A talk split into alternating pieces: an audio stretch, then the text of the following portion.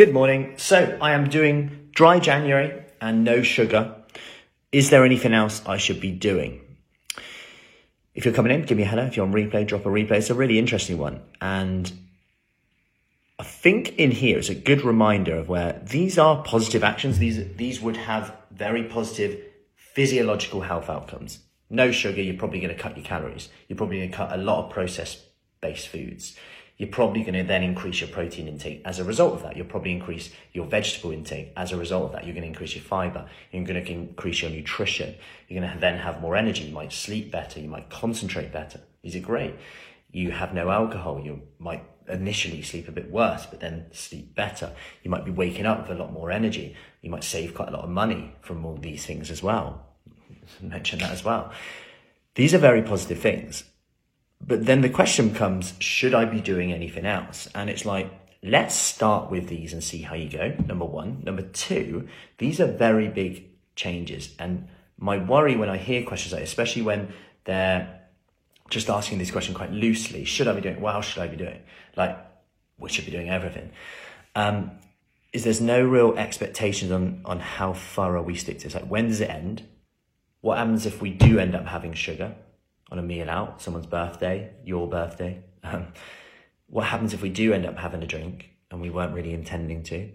Do we go a blowout for a week? Do we write the month off? Do we write the next hour off? What's our reaction to that? This is the moment where we have to look at it like a like a football match almost. Like a we can win the game seven uh, for free. Sorry, seven days in a week for free. So we might have we might have had four days where we did it, three days where we didn't, and actually we still won the week. But it's important to remember this, otherwise we can look back and go, "Oh my god, three days I didn't do it now. That's so rubbish." But we still won for free.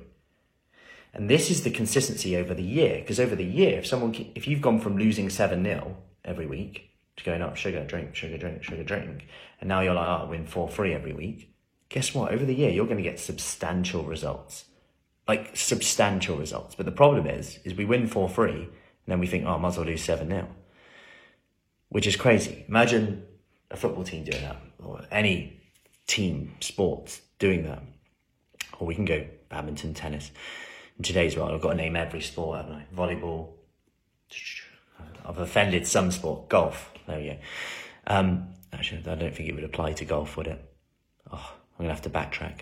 But hopefully you get that. That and this is the secret because when people get great results and they're like, you know, this is what I did, did for each event, and they're like, what what diet did you do?